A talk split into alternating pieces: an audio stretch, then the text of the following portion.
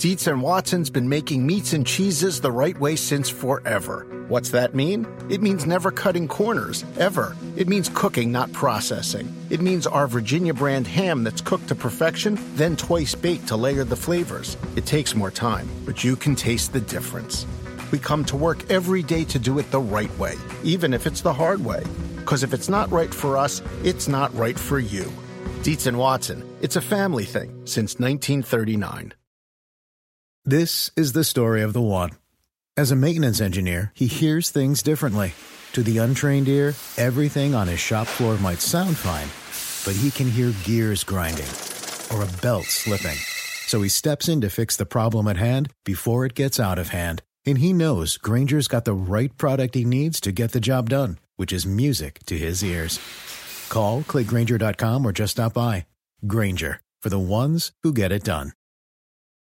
This episode is brought to you by Progressive. Most of you aren't just listening right now, you're multitasking. But what if you could also be saving money by switching to Progressive? Drivers who save by switching save nearly $750 on average, and auto customers qualify for an average of seven discounts. So multitask right now. Get your quote now at progressive.com. Progressive Casualty Insurance Company and affiliates national average 12 month savings of $744 by new customers surveyed who saved with Progressive between June 2022 and May 2023. Potential savings will vary. Discounts not available in all states and situations. Uh, taking conversations with Gronk to try to see if he wants to lure him back, and uh, if he doesn't come back, how will that change kind of the offense? Uh, I don't want to talk about if he doesn't come back, but everything else, uh, it'll play itself out. We'll see.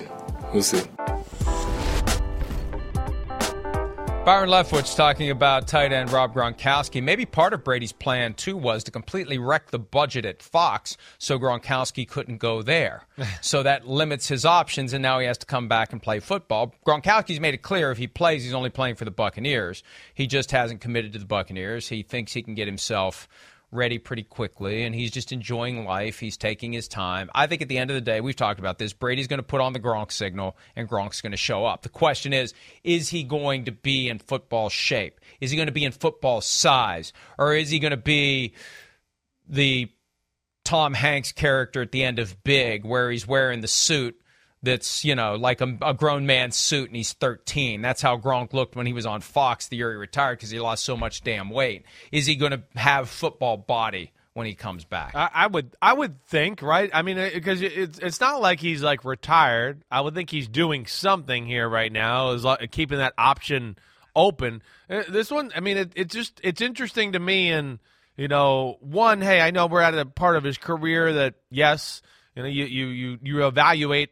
you know, after every offseason, especially a guy like that who's taking a lot of wear and tear in his body. But at the same time, too, I mean, yeah, is it is it more of a, just a posturing thing at this point? Kind of just wait. I, I'm not hearing the number I want to hear to come back and play one more year. That's where I'm I'm a little interested here. I mean, usually in years past, it just seemed like we got the sense of like, oh, it's going to happen and it's just a matter of time. And like you said, and not that I still don't think that, but I just gotta there's less rumors or feeling about it this time. Where I feel like maybe Gronk is actually like not sure he wants to play football again. He maybe he's at that point. I, I don't know, but I, I, just don't feel like there's a lot of buzz of what his thoughts are out there. I still think that when Tom Brady calls him and says, I, am agree with you. Yeah, he's yeah. coming. He's going back. Right. He's enjoying his time away, and and it may be that Brady understands that he's more likely to respond the way that I want him to if I let him have this extended stretch of Gronk Beach at the draft and doing these other things and you know check in with him from time to time but don't put the hard push on him until July rolls around. And maybe they've had the conversations in the past where you know every time of year it's like it's drudgery and then you get to late July and you know it's football season. So I think I think Brady knows how to play the guy. He knows him as well as anyone on earth knows him. And if Brady wants him back, he's getting him back, and I suspect Brady's going to want him back. He doesn't need OTAs. The Buccaneers. Oh, I was just say he doesn't need. No, he doesn't need any of this. And but but but Mike, didn't we go through one little period early in the offseason where Gronk was like he made a few comments about some other teams. Am I wrong? Didn't he talk about it just a little bit? But he has said he has said he, if he plays for anybody, it's going to be the Bucks. He I- said that multiple times. yeah, okay. recently. I know. I just, uh, I okay. I know he said that recently. I just, to me, that was yeah, a part of the reason hey. why it just seemed a little different than years past because there was like a, yeah, a yeah. flirtation period there for a while. May- may- Maybe I'll end up playing for the Dolphins this year until that until that ship sailed in a different direction. He was keeping the door open because he knew that Tommy may be playing somewhere else. Once he knows that Tommy's playing in Tampa, it's Tampa or nothing for Rob Gronkowski. Uh, the Buccaneers were very happy that Tom Brady came back. Clyde Christensen said yesterday that he did a backflip, and that's a very difficult thing for me to do. Clyde said, uh, but one of the reasons they're happy who was the quarterback going to be if Tom Brady wasn't there? And with Tom Brady there, the question is who's the backup going to be? They've got Blaine Gabbert, the most underrated player in the NFL, according to former Bucks coach Bruce Arians, and they've got Tra- Kyle Trask, a second round pick last year, who presumably by year two is ready to be the backup to Tom Brady. Let's hear a little bit from Byron Leftwich and Clyde Christensen from yesterday regarding the two options at quarterback behind Tom Brady. But we like where Kyle's at. We just haven't seen it, right? None of us. None of us have seen it. All only thing we got is preseason reps. I think he's gotten drastically better from the last time he stepped on the grass. We just got to see it. Um, I think he continues to progress, and I'm, I'm glad we didn't have to find out uh, opening day this year. But uh, you know that that that gives us another year to keep developing him and see and see. And I think he would tell you that it's you know he needs another year. And and Kyle's always been that kind of slow, steady developer, right? In high school, in college, and I think this this follows in line with you know exactly that. Is he battling Blaine for that number two spot, or is Blaine pretty much locked in as that number They're two? just playing. They're just playing. Nobody has spot. We're just practicing, trying to get better right now. We'll play all that out when time's come. I think it's more of a learning year. I don't see him competing with Gabbert this year, although if you you know, it, just he, could do it. Just all the odds are stacked against you. You know, you're not you can't rep everybody. You can't get enough. You know, it's hard. It's hard to get Gabbert enough reps. So we'll prepare Gabbert as the number two, and uh, um, there's always competition, right? There's always someone looking for your job, but uh, Gabbert will get. I, I don't see it being. A, I don't see that being a you know either or. I see Gabbert being a backup and Kyle being a developmental guy, and uh, and we'll rep him that way. You're talking about one of the top backups in the league, a guy who was starting a you know a, a top ten pick in the NFL draft. You're not you know you're not you know you're talking about an awful good player too. Uh, okay, that's fine. Then why'd you take Kyle Trask? See that you, you quickly become dog chasing tail on this. Blaine Gabbert, great backup, one of the best backups in the league, top ten pick, most underrated player in the league. Okay, fine. Then develop him to be the successor to Tom Brady. He's still got plenty of football left in him, right? Why'd you take Kyle Trask with a second round pick? And if Trask isn't ready to be the backup in year two of being a second round pick, if he's a developmental guy, why the hell did you take a quarterback in round two? Could have taken a guy in round five, six, or seven. That's where you take your developmental guys, unless it's Tom Brady in round six. But uh, you know, I, I, I, this is not a glowing endorsement, Chris, for the present and future prospects of Kyle Trask. No, uh, no, not necessarily. I don't think it's a bad thing either, though. I don't think it's like an indictment totally. Blaine Gabbert does have talent. I mean, there's no question about it. You know, again, it's it's a guy that, yeah, as a starter, didn't do a whole lot and was in a tough spot and top ten pick and everything there, but you know, continues to be and around the NFL because when he gets on a team, the team goes, "Damn, he's smart. Whoa, damn, he's got a great arm. Whoa, he's a pretty good athlete. Man, he's got good accuracy." So he's the perfect backup for that matter, and then he's got some real talent. You know, Trask was it was a little bit. Hey, that was their guy. You know, uh, there was me, other people in football. I know it was kind of all over the place on Kyle Trask. There is a developmental curve there. So I think they're probably looking at it too, like, hey, we're a Super Bowl team, and if Brady does get hurt, we'd rather have a guy that's you know been on the train tracks a few times here before, rather than the guy that is still in the developmental phase. And I think that's probably why they keep him at three you know, throughout the year, unless he goes out and just has an unbelievable preseason and stuff like that, and then he makes it a real competition, and maybe that makes them comfortable to make him the backup, and then who knows? But I think the way it is right now, they look at Ga- Gabbert as being the guy that's in control there. Either way, they got to be thinking about 2023 because I don't think Tom Brady's the quarterback of the team in 23. Now, look, we we have seen that anything can and anything will happen. But I think right now they have to be entering 22 with an eye toward who is our guy going to be in 23? Is somebody going to fall out of the sky for us, Matt Ryan style in Indianapolis? Is it going to be somebody we can trade for? Are we going to draft somebody, or is it going to be Blaine Gabbert backed up by Kyle Trask? Or yeah. does Kyle Trask develop enough this year that's Kyle Trask backed up by the best backup in the league in, in Blaine Gabbert? So uh, these are all issues for the Buccaneers because there will be life after Tom Brady, after the 2022 season, or 23, or whenever. We now know that, that at some point, at some point, we think he will no longer play for the Buccaneers. Um, here is Byron Leftwich talking about the offensive game planning process in Tampa. Now that Bruce Arians is gone as the head coach, how will things change without Arians there? Here's Leftwich from yesterday. Uh, how do you anticipate how it's going to work now with Bruce? Bruce you know, he's a consultant. Will he still have some input on the offensive plan? How, how do you think? How's that going to work? Uh, prob- probably not from an offensive game plan standpoint, and I don't think that's new. I, I remember last year you guys talked about red line. That's never happened. I don't know where that came from. That is that is not what he's ever done. I think the good thing with BA and the, him knowing me, I would struggle with that. I would struggle myself with that.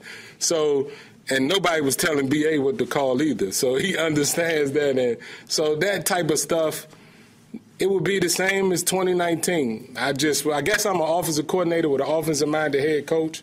So guys think, but it was never, it was never nothing even close to that from the time I walked in 2019 with Jameis. It's been me full go.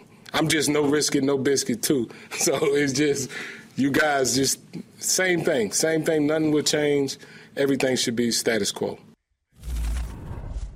That's Byron Leftwich's take on what what started with some reporting, and I don't know that that word really fits the circumstances because Rich Ohrnberger isn't a reporter, but he was very insistent that there was friction between Bruce Arians and the combination of Byron Leftwich and Tom Brady because they would work all week on the game planning, and Arians would barnstorm in and redline the game plan, make changes, do whatever, and this is a this is a a delicate minefield through which the Buccaneers are tiptoeing because the impression that Leftwich creates, Chris, the, the reaction I have is, well, what the hell was Bruce Arians doing there then?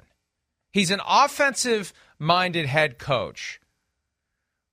And he's completely abdicated the offense to Byron Leftwich. So what are you doing? What are you doing there? Other than game day, when you're deciding, and these are important tasks, we've talked about this, and we've praised Bruce Arians for his ability to know yeah. when to go for it on fourth down, when to go for two, right? When to make the big decisions, when to throw the red challenge flag, etc. But what are you doing the rest of the week? If you're not, I mean, is he not looking at the offensive game plan at all? I, I, I, How can you not? I- How can yeah, you not? no, How can you not? I don't. And if you're it. looking at it, aren't you going to at some point, Chris? If you're Yes. looking at it, Yes. are you just going to rubber stamp it every week? No. Are you not going to give them the benefit of your No. years of experience? The problem is if you're in the in the golf cart and or on the golf course all week, or otherwise not there grinding away, your input rings hollow because what they have prepared is based upon busting their asses and grinding and studying film and thinking it through. And when anybody just kind of shows up and says, I don't know about this, I don't know about that, it's going to create it's going to create well wait a minute you're not here while we're doing this your your your input doesn't have the same value as if you were really in the weeds with with the opponent we're about to face I, mean, you're not wrong with anything you said there. You know, do I think like yeah was I think Byron Leftwich is being careful there a little bit because it became a thing with the red line thing and he's crossing plays out or whatever. But obviously Bruce Arians was aware of what was going on on the offense and defensive game planning and probably added his two cents. I don't think the rumors that were out there are wrong. I mean, again, it's one of those where there's smoke, there's fire, and there's smoke everywhere. Everybody in football kind of had these same thoughts that there was some sort of issue there along the lines of Arians getting involved in the game planning of Brady and Byron Leftwich. I doubt that's untrue. I, I don't, you know, but but yes, I think at the same time you don't have to be Mike. I think like uh, the head coach has a lot on his plate no matter what, even if he's not calling plays and, and or coming up with the the offensive or defensive game plan. There's always stuff going on in the facility. He is organizing practices. He is keeping eyes on everything that's going on there to where it is a full time job. The guys who can do both, it's unbelievable. It's amazing. And even those guys have a guy that they can trust to go, oh, wait, I got to put out a fire here. I need you to take over. So, you know, again, I don't think like uh, Arians was sitting back sipping pina coladas all day. Do I sit there and think he was grinding like Bill Belichick? No, I don't either. Uh, but I think he was very aware of what was going on in that building and game planning wise, and he added his two cents maybe too often. I, I just, I agree with you. And when Leftwich tries to create a narrative, and this is nothing against Byron Leftwich because he's in a tough spot because Arians is still there. Yeah, right. Arians is still a consultant. It's not like he's gone. Um, but it creates an impression that Arians was not involved in any shape, way, or form, as you would say, with the offense. And at a certain point, it just seems weird and it seems not credible that Arians would just say to Byron Leftwich week in and week out, You're fine. You're fine. I don't need to know anything about the game plan. You're fine. You're fine. Yeah, I we doubt don't need to talk about it. Right. And and and if he did know about it, he never said, "Well, I don't know about that. I don't know about. I don't know. You know, we got our short yardage calls. You know, our two point convert. You got four options for two point. Yeah, I don't like the third one. We got surely we got a better play than that. You know that you, the way that Leftwich is characterizing it, that that doesn't even happen. It's completely hands off, and that Yeah. to me isn't That- believable. yeah, I'm sorry, that's but it's not believable. Yeah, no, I'm, I'm, I'm with you. You're right. He's in a tough spot. He's got to be careful there. It's his friend, you know. And at the same time, I do think that there was a part of Bruce Arians that just trusted in Byron Leftwich because, you know, Leftwich was wired by Bruce Arians. They, they they see the game the same way. So he could trust him to go, wait, he can deal with the meat and potatoes of the offense, and I'll kind of just give an overview. Okay, hey, we're on the right track and and go from there. It's a damn good offense. Again, look at the stats we just threw on the board there. I mean, you know, I, the, the the the Brady's brought them winning. The offense has been explosive even before Brady. It's a damn good offense and system they got there, and that's where it's kind of shocking that Leftwich isn't a head coach already because he just go. It's one of my favorite offenses to watch in football, schematical schematical wise. Um, schematical wise, Schematically, schematical wise, too late. Can't take it back. Hands off the checker. Sim, I don't want to say it because EJ is going to tell me to stop stealing his lines, but Simmsism, schematical Schematical wise, wise. coming soon. Maybe as soon as tomorrow. We'll see. Get to work, EJ. Leave me alone. Go after him. Um, uh, w- one other Buccaneers related nugget that I saw this morning. Lewis Sign, one of Chris's favorites, oh, safety Oh, taken 32nd overall by the Minnesota Vikings, was on Richard Sherman's podcast. And this is Sign's quote I had a team at 27. They know who they are. Lewis, so does everybody else. I ain't going to say no names. Lewis, you don't need to. I was at, it was at 27. The whole process, if you're there, we're going to pick you. They moved down to the first pick of the second round. But again, he's not naming names. I'm like, damn, they just did me so dirty. I mean, it was the Buccaneers. They had the 27th pick. They moved down to 32, and they took Logan Hall. And, it actually moved to 33, not 32. Right, First pick 33. of the second round, 33, not 32. Vikings took him at 32. Um, and you know, sign. It's it's possible that they thought that they could move to 33 and still get. I think that's what they're thinking. Right, right. But and and I don't know what the etiquette is in that spot. Like, do you call them up and say, "Well, we thought about taking you here, but you know, we're going to play a little game here. We're gonna we're going to play a little game with your future. Instead of taking you here, we're going to trade down six spots. Oh, by the way, we'll be paying you less. But the good news is we won't be able to use a fifth year option on you, so you should be happy. I mean, I don't know how transparent you are with any of that while you're trying to figure out everything that you're going to do, but uh, when Todd Bowles, the coach of the Buccaneers, explained it, he said we had several guys that we were looking at at 27. We moved to 33. We were able to get Logan Hall. He was the last of the guys we would have taken at 27, so we took him. Now, again, they're not going to come out and say, well, you know what? We did this thinking we would still get our guy, and we didn't, so we settled for Logan Hall. Sorry, Logan. Sorry, Logan. That's kind of what that was the first inclination I had last year that Urban Meyer had no freaking clue.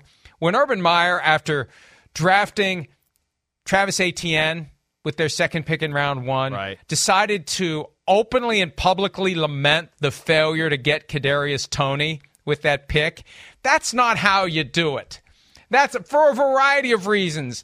You don't go there. So I can't fault Todd Bowles for not coming out and saying, "Man, we really thought Lewis Sign would be there and it didn't work." But based on what Sign had to say to Richard Sherman, Chris, he was under the impression he was going to go at 27 until he didn't. Well, y- yes, you know, again, it, it's they don't. You know, this, there was no contract. They don't like owe him like their word. I mean, they. No, you I, know, I- yeah, I know but you it's agree. their word. You're only It- as good as your word. it- it- things change. It's it's a tough business. It's it's a moving, it's a moving pieces part of the business in the first round there. So they took a calculated chance. You know, as much as they probably did like Lewis Cine, they looked at it and went, "Damn, this is a pretty good trade offer." And we do have some other guys that are still on the board that we like, and we'll we'll we'll roll the dice here because of what we're going to get and the assets we're going to collect. So uh, it's unfortunate that way. It seems like Lewis seems a little disappointed. Honestly, he might be a hair bitter. Doesn't sound like maybe he wanted to play for your Vikings. Maybe he wanted to play for Well, a I- real a winner like the Buccaneers. Hey, hey, let me tell you something. Let me tell you something. If I was coming into the NFL right now, a hundred percent, I'd rather play for the Buccaneers. Sure, and without played- question, I'd rather at play for the Georgia, right? So there's a North Florida connection there. I yeah, get that. without question. But that Without goes question. on in the draft process, and, it- and I do think there was probably real love. Again, I, I was there. That I was one of those guys. The Raiders made me believe they were going to take me at the end of the first round of the year I came out. There I was. You What know, did they say to make you believe that? Well, what did they say? They had the last two picks of the first round, and Al Davis was point blank. Like was like, man, if you're there at the end of the first round, you know, there's a good chance we're going to take you. And I, I came out of there and went home and told my mom and dad and just was like, man, I, I think they really like me. I think there's a good chance I go there. Now I know that wasn't definite, but it just hey, it made me believe and, and, and or at least think that it might happen. Good chance is different. Yeah. And here's the problem Yeah. with Cine. I Right. said sign. I got to work on some of my pronunciations. I'm so proud of myself for getting Joe Schoen right all the time that I've gotten lax on some of the others. Lewis Cine believes Yes. firmly. That they told him. And I'd like to know why. Yeah. And look, hey, Right. I, I, here's how I look at it. Here's how I look at it.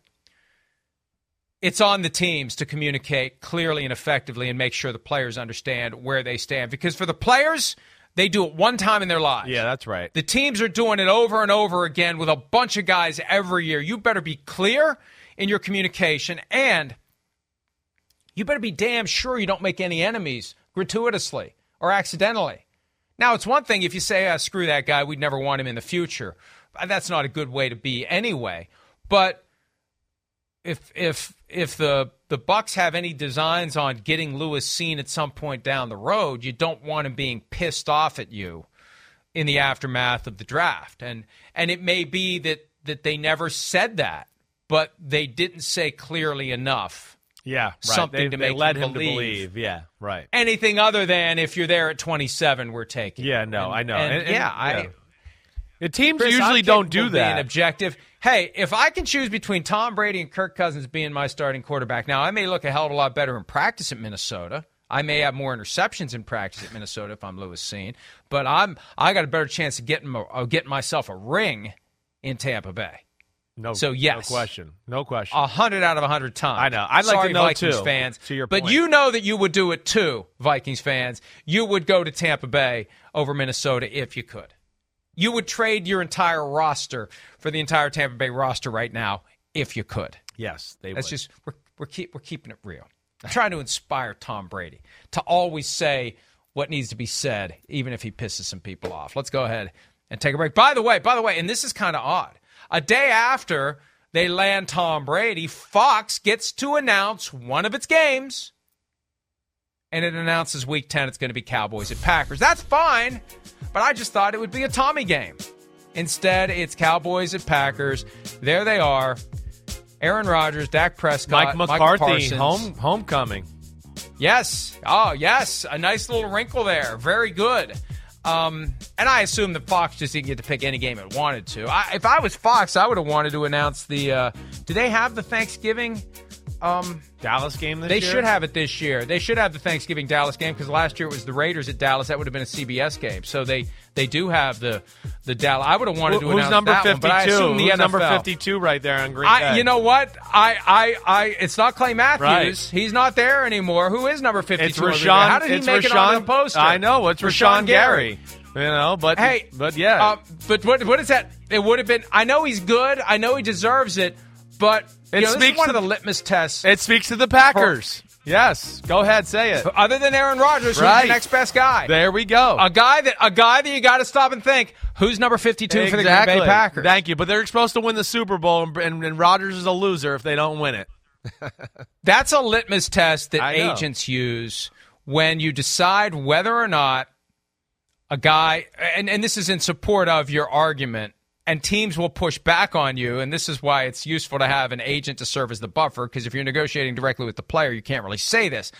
But if everybody knows who the player is and what number he wears automatically, that's one of the signs that he's that he's in the upper echelons, as you would say, Right. of players. When you see Green Bay Packers 52, you're thinking Clay Matthews. you're still thinking Clay Matthews. You're not thinking Rashan Gary, No, right? No, I I mean, you're and and so that that's that's it says something. That beyond, Yeah. Why did they? Why why not? Uh, um, Jaire Alexander, maybe. I guess he's hurt. Or yeah, what numbers does he wear? Is he wear thirty 23. Is that He's number? 23. No. See, yeah. ah, so so uh, hey, Jaire. Some say you deserve a big contract. People don't automatically know what number you wear. What about uh, the running back? Why not Aaron, Aaron Jones. You're right. That, I mean, he'd be more of a Were they allowed to only have one Aaron? Yeah. Were they I- allowed to only have one Aaron? I think they the- went on the, offense uh, and defense. Maybe they were just trying to get one of each side of the ball there. Maybe uh, something I like think that. uh, I think if Davante Adams is still on the team, he He's would have made the there. poster. I think you're right. I think you're right Adams makes the Yeah, poster. you're right. I right. agree. L- Let's take a break. Uh, Nelson Agholor, he has been in New England long enough to be a full-fledged card-carrying Stepford Patriot. You'll you'll see the evidence and hear it when PFT Live continues right after this. Around any corner, within every battle, and with the dawn of each new day, the threat of the unexpected, the unpredictable, and the unrelenting lies in wait. But Marines will always be there. They are the constant in the chaos. No matter the battlefield, Marines adapt to win, defeating every shifting threat, protecting our nation's future. The few, the proud, the Marines. Who's your receivers coach this year? Uh, you know, got a bunch of guys. Got to ask Coach uh, Belichick. You know, And who's your offensive coordinator or pass game coordinator? you're gonna have to ask Coach Belichick that Okay, one. fair enough. I thought that's what you say. Good luck getting anything out of a Stepford Patriot. Nelson Agholor knows to not say anything, don't reveal anything, including who's your position coach, who's your. We'd, we, they'd have, you know what? They'd have had a bet, they'd have had a better chance getting out of Nelson Ag- Agholor what the title to the sequel to Dirty Dancing is going to be, Chris. Dirty, you're funny. Dirtier, dirtier dancing, Wait, grinding. Wait, wait, we're listening. Peel, peel back the curtain. Yeah. Peel back the curtain. We do very important things during the break, like scan Twitter, and I blurted out, "Hey, they're finally making a sequel to Dirty Dancing 35 years later." And Pete said, "What's the title going to be?" So we ran through the whole gamut of Dirty Dancing 2, Dirtier Dancing, Filthy Dancing, Grinding, and and uh, you knew, Pete, and Pete, Pete knew Pete knew. All we need is Peter King to say, What is twerking? I demand to know what twerking is. That's a Peter King line Yes, from right. 2012. And we have it somewhere. Wouldn't that be something if by the end of the show, someone in the back room could find What is a twerking? clip of Peter King where he blurts out, What is twerking? I demand to know what twerking is.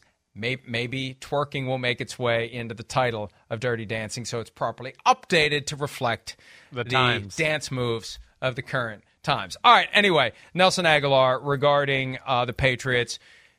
Yeah, he, he was with the Eagles.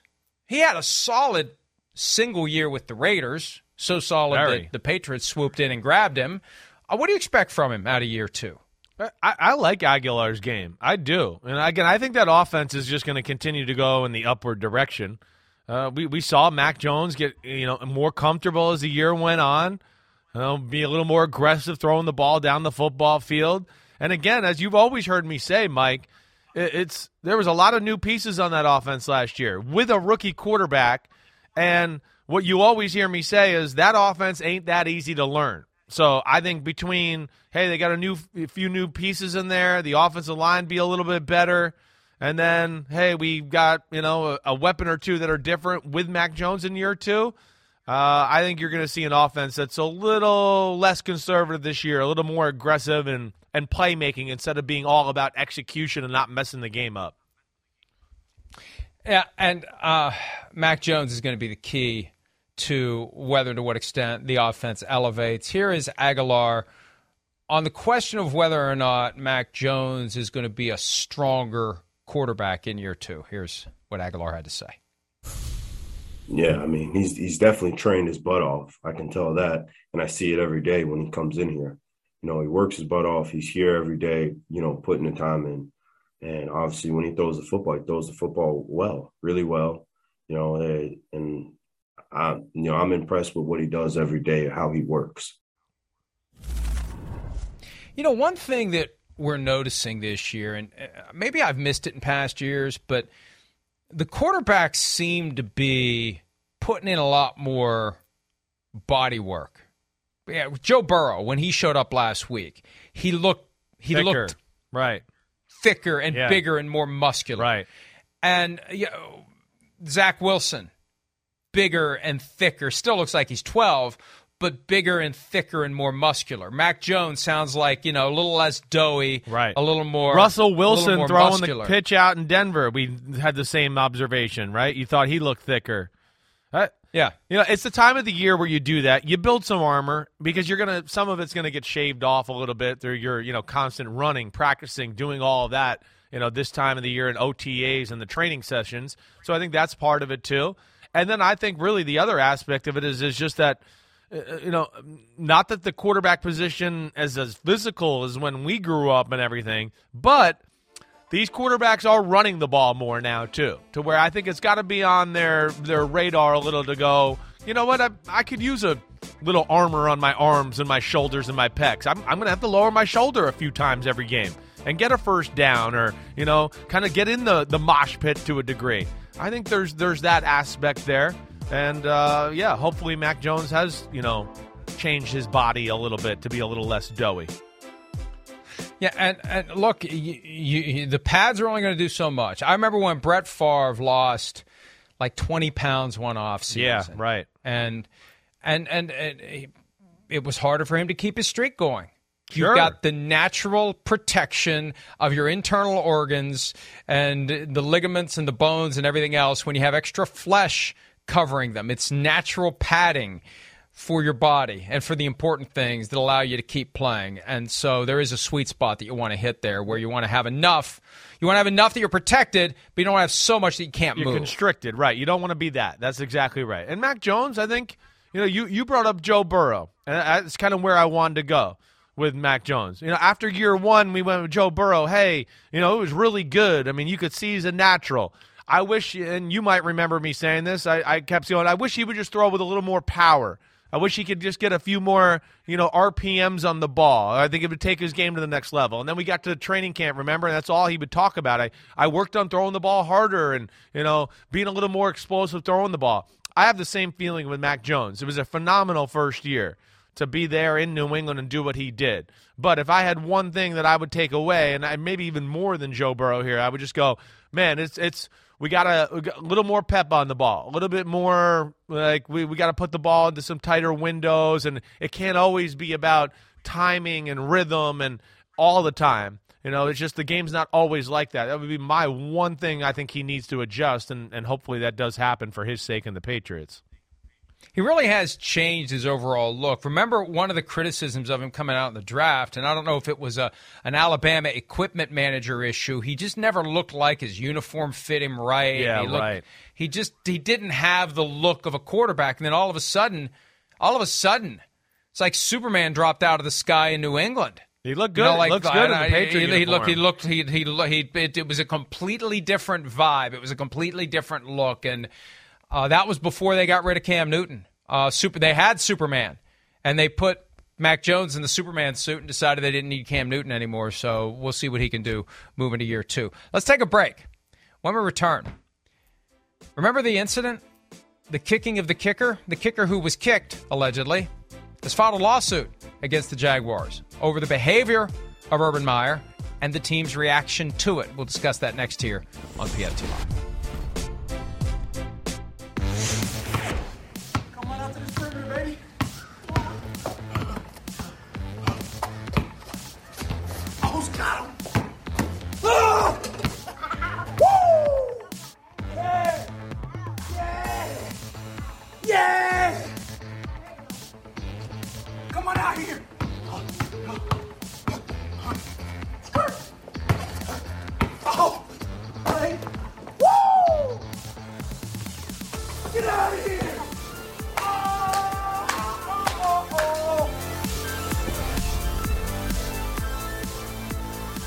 Feel bad for the radio and podcast crowd in a moment like that. They have to be wondering, what in the hell did I just listen to? Well, if you watch on Peacock, you'll see that it was Cam Jordan with his son. Is his son seven?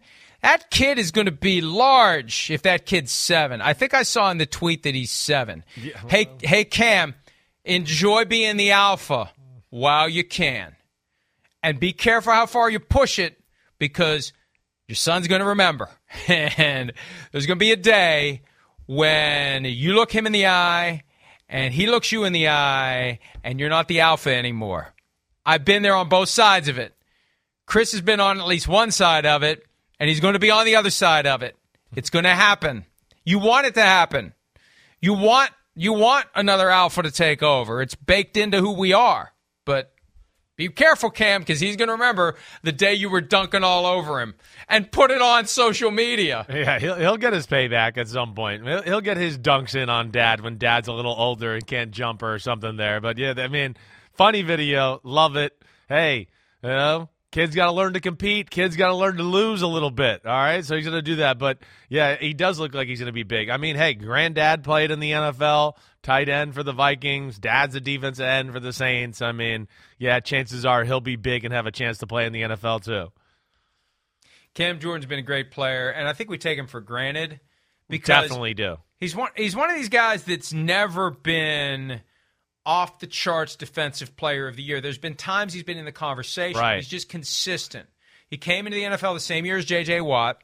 He's playing at a higher level right now than J.J. Watt. Definitely. Respect, but Watt's yes. got three Defensive Player of the Year awards. Yeah. Cam Jordan is just there every year, bringing it at a high level, but not a spectacular level to the point where people are like, "Oh, Cam Jordan." You know, when when you talk about the top three defensive players in the NFL, he's rarely in that conversation.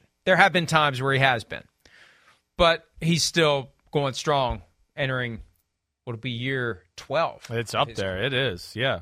It's it's like, like you you said it right. There's there's like a, a, little lack of maybe sexiness and sizzle with Cam Jordan's, but the effectiveness is real.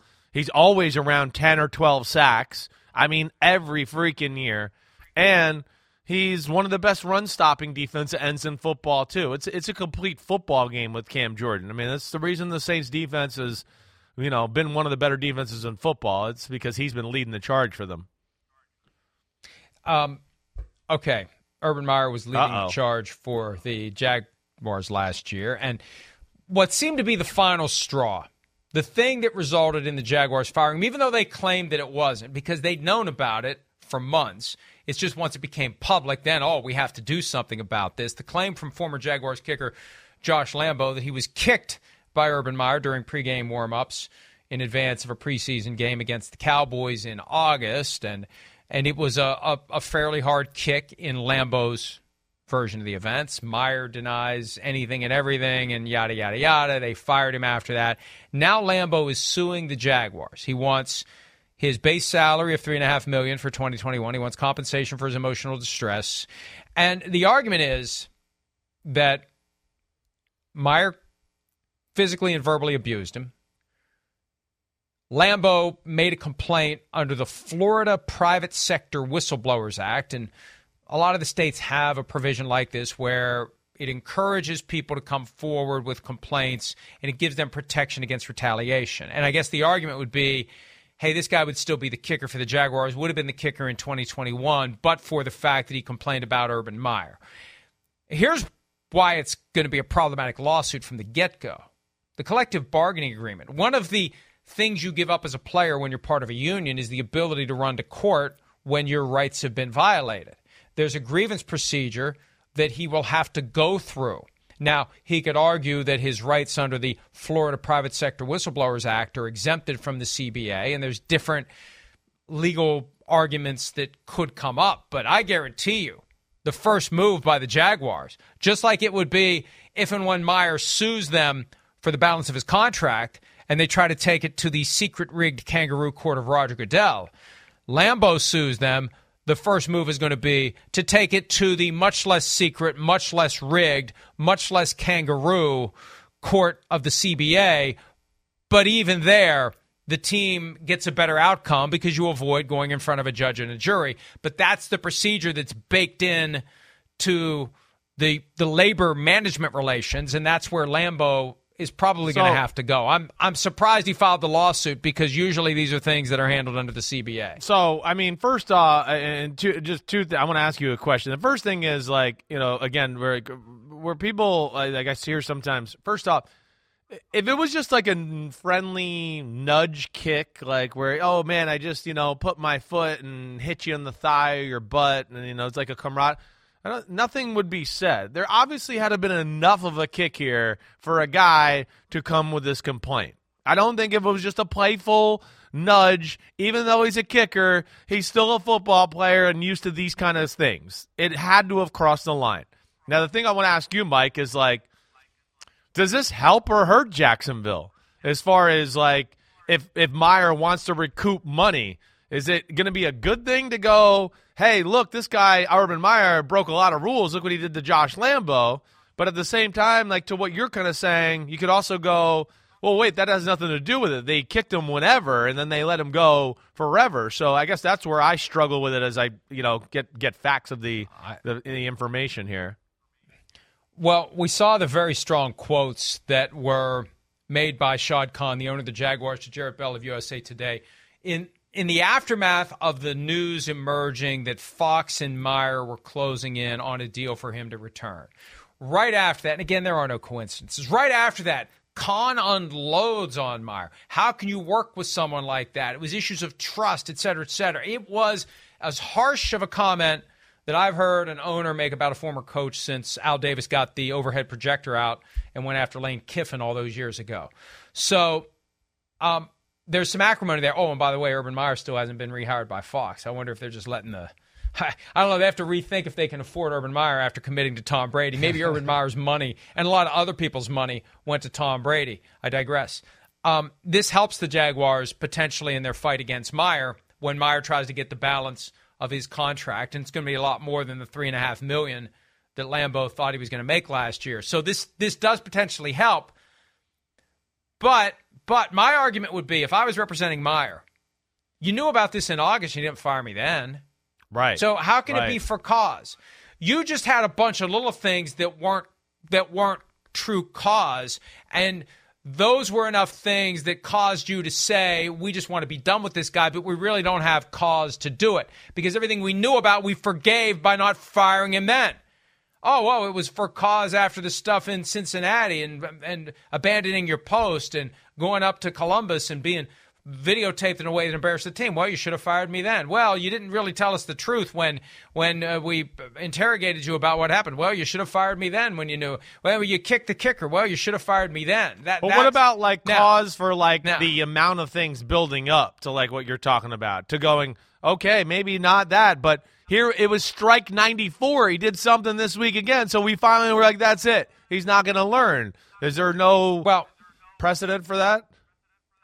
Three points to make very yeah. quickly. Number one, was there something that happened the week that they fired him that was just coincidental to the news emerging that he had allegedly kicked Josh Lambo? Because if the catalyst was the public now knows what we've known since August, I, I like that argument on Meyer's behalf. I don't like many other arguments on Meyer's behalf, but I like the one that you're kind of full of crap here if you're saying that that wasn't the catalyst when there really wasn't anything else.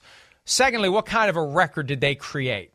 what kind of documentation is there? And this is this is one of the things I used to advise employers on once upon a time in my legal career.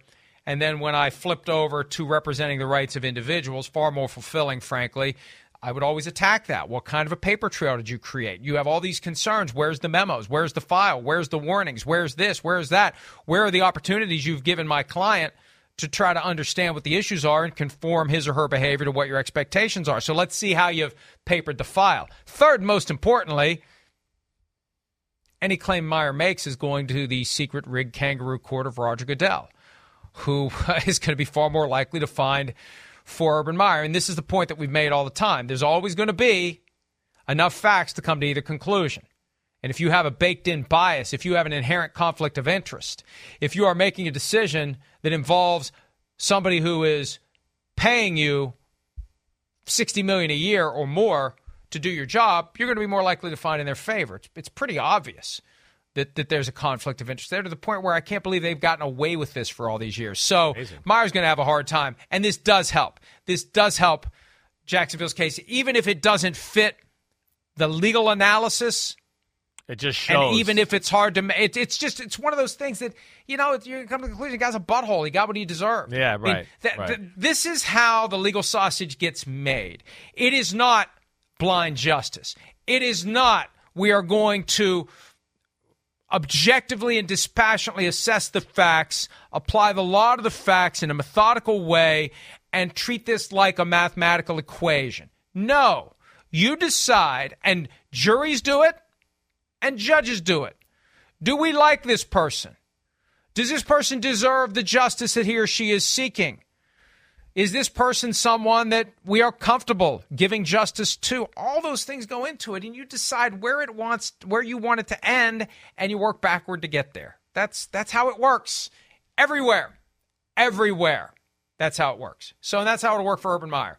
The fact that Josh Lambo's on the record with this lawsuit now is not going to help Urban Meyer get his money. And uh, he should have signed the deal with Fox before they gave his money to Tom Brady. Let's go ahead and take a break. When we return, the podcast and radio crowd is going to love this. The Hall of Fame revealed its winner for photo of the year for the 2021 season. We'll tell you about we'll it on the podcast. We'll be very descriptive right. to the folks who can only hear what we have to say when PFT Live continues right after this. All right, with Tom Brady getting 375 million over 10 years to call games for Fox whenever he retires from the NFL, and who knows when that will be. Current players we would want to hear in the broadcast booth. That's our draft for today. And because we talked so damn much all show long, we really have to move through this. Chris, you're up first. All right, I'm I'm going to go with somebody on the world champion Los Angeles. I'm going with Jalen Ramsey. In lieu of like how much I love listening to Aqib Talib the ex great corner, future Hall of Fame corner, in my opinion, uh, for the Broncos, Patriots, Buccaneers. Uh, corners, I love corners, first off. They just they, they see the game differently. They have a different bravado and way about them, and they're not afraid to say a few crazy things. And I think that's where Jalen Ramsey would be awesome. Like Jalen Ramsey to me would would not be afraid to say a few things, maybe be a little controversial, maybe go, "What the hell is that guy thinking?" and all that kind of stuff. He was kind of the first guy that came to my mind in this process. First guy I thought of, and maybe this is recency bias, is Kayvon Thibodeaux, the newest member, at least via round one, of the New York Giants he may not technically be a player yet because I don't think he signed his contract, but nevertheless, he has a number. He's on the Giants, and I think he would be great. Now, he doesn't have enough experience in the game yet at the NFL level, but I think he would be incredibly entertaining, and I feel like it's in his future at some point down the line. Who knows? Maybe Tom Brady won't have even started working for Fox by the time Thibodeaux retires and, and, and joins one of the networks. Yeah, he's certainly like well well spoken. You can tell he's smart, got some different angles about what he wants to talk about. He's a character. That's why Giants fans love the pick. You know, they, they see the highlights of the player and then they the personality just fits New York. So I get that all the way. All right, I want to see the Bosa twins. I want to see them both. I want no play-by-play guy. I just want both of them in there. Meathead defensive end talk and just hear them talk about football. That's what I would love to see. Like like like hey, uh, almost like the Manning cast. I'd love to see those two. And could, I was just thinking. I was thinking they could do a meathead, a meathead, Manning yeah, cast. meathead Manning cast. And be, oh, bro, I would have had seven chicken breasts yesterday if I knew. Uh, that, I, I think that could be really funny. Uh, I, I will go Najee Harris. We saw a photo of him last segment. Uh, if unless you're, you're listening on Sirius XM 85, but but he's already shown he's got an incredibly colorful personality. So I, I think he would be great, and I'd I'd love to hear from him. yeah, week in and week out. I, I, I hear you there. Najee's got an unreal personality. He dominates a microphone. Um, my I'm going to go with Aaron Rodgers. I think Aaron Rodgers would be great. I mean, he's going to be controversial. What a shot. Uh, well, he's not. He's What not afraid to say things. I mean, you know, What some of them shot. might not be factual. Some might be. Who knows? You just don't know where it's going to go. Put him on there with Pat McAfee. You don't know where it could go. But Rodgers, the one thing you could say to that, like we know he's smart. And he is a little bit more outspoken than the normal franchise quarterback. I don't think you could disagree with that. That's why I kind of kind of Well, said that. He's taken this heel turn. Yeah. Deliberately or not, the past couple of years. He's really embraced the idea that instead of avoiding any and all criticism, he will lean into the fact that some people are going to like it and some people aren't going to like it, and he doesn't care. So I kind of like that aspect of his personality. Yeah. I'll go Patrick Mahomes. I'm surprised you left off your boy Blue, Josh Allen. I think Mahomes would be great, although it would be hard for him to really compare what he's seeing out of quarterbacks to what he's done. Yeah, yeah. Because they can't do what he does. Yeah, seriously. I would have cartwheeled out of there. Yeah, right. I would have cartwheeled out of there and done a 360 and thrown a ball sidearm from my right knee, you know, 40 yards down the field. Why didn't he do that? Because they can't, Patrick. All right, let's go ahead and take a break. We'll wrap up this Wednesday edition of PFT Live right after this. Reminder tomorrow night, it's coming, the full schedule release. You can stream it here on Peacock. You'll get a breakdown of the 2022 regular season schedule, division by division, plus analysis of the top matchups and primetime games. You can watch it tomorrow at 8 p.m. Eastern on Peacock. And please, God, do not pick the outcomes of games to be played in January of 2023. Please, no one. I know that these win, words loss, win, ears. win, win. My that, that that that there's a win. Week 18. Right. There's a win. I don't know the health of the team or anything about what's going on in the year, but there's a win. Uh, like we always There's talk about. What- The first two or three games, we can we can go from there. Let's just pick those one and talk. that- After that, it, it's kind of a crapshoot, and you don't know where things are going to land. Hey, hey, NFL is part of our mission to prop up and promote the sport. I'm telling you, I'm on this bandwagon. Make it a four day event. I'm with you. I like your head. I like where Tuesday, you're at. Wednesday, Yeah. Thursday. Break it up. It's too much. We're, we're going to have, it's just like the first Sunday of the regular season when you, you, you come downstairs, it's Christmas morning, and all your presents spontaneously open, and you're in, on information overload watching nine games at once. Take that Thursday night and smooth it out over the whole week, or soothe it out over the whole week, as the case may be, and really piss off baseball, basketball, and hockey. Because two of those sports are in their postseasons, Chris, and people are going to be more interested in knowing what the NFL schedule is going to be. I, well, that's where it's, football, it's exploded. I mean, we're going to pay a guy $37 million a year to talk about the damn game. That makes the point. Maybe he'll be on the schedule release Right. show. Put him to work. Earn your money. Tom. See you tomorrow.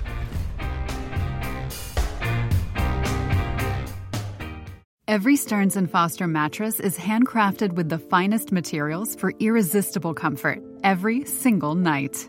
Now, save up to $800 on select adjustable mattress sets only at stearnsandfoster.com. Lesser savings may apply.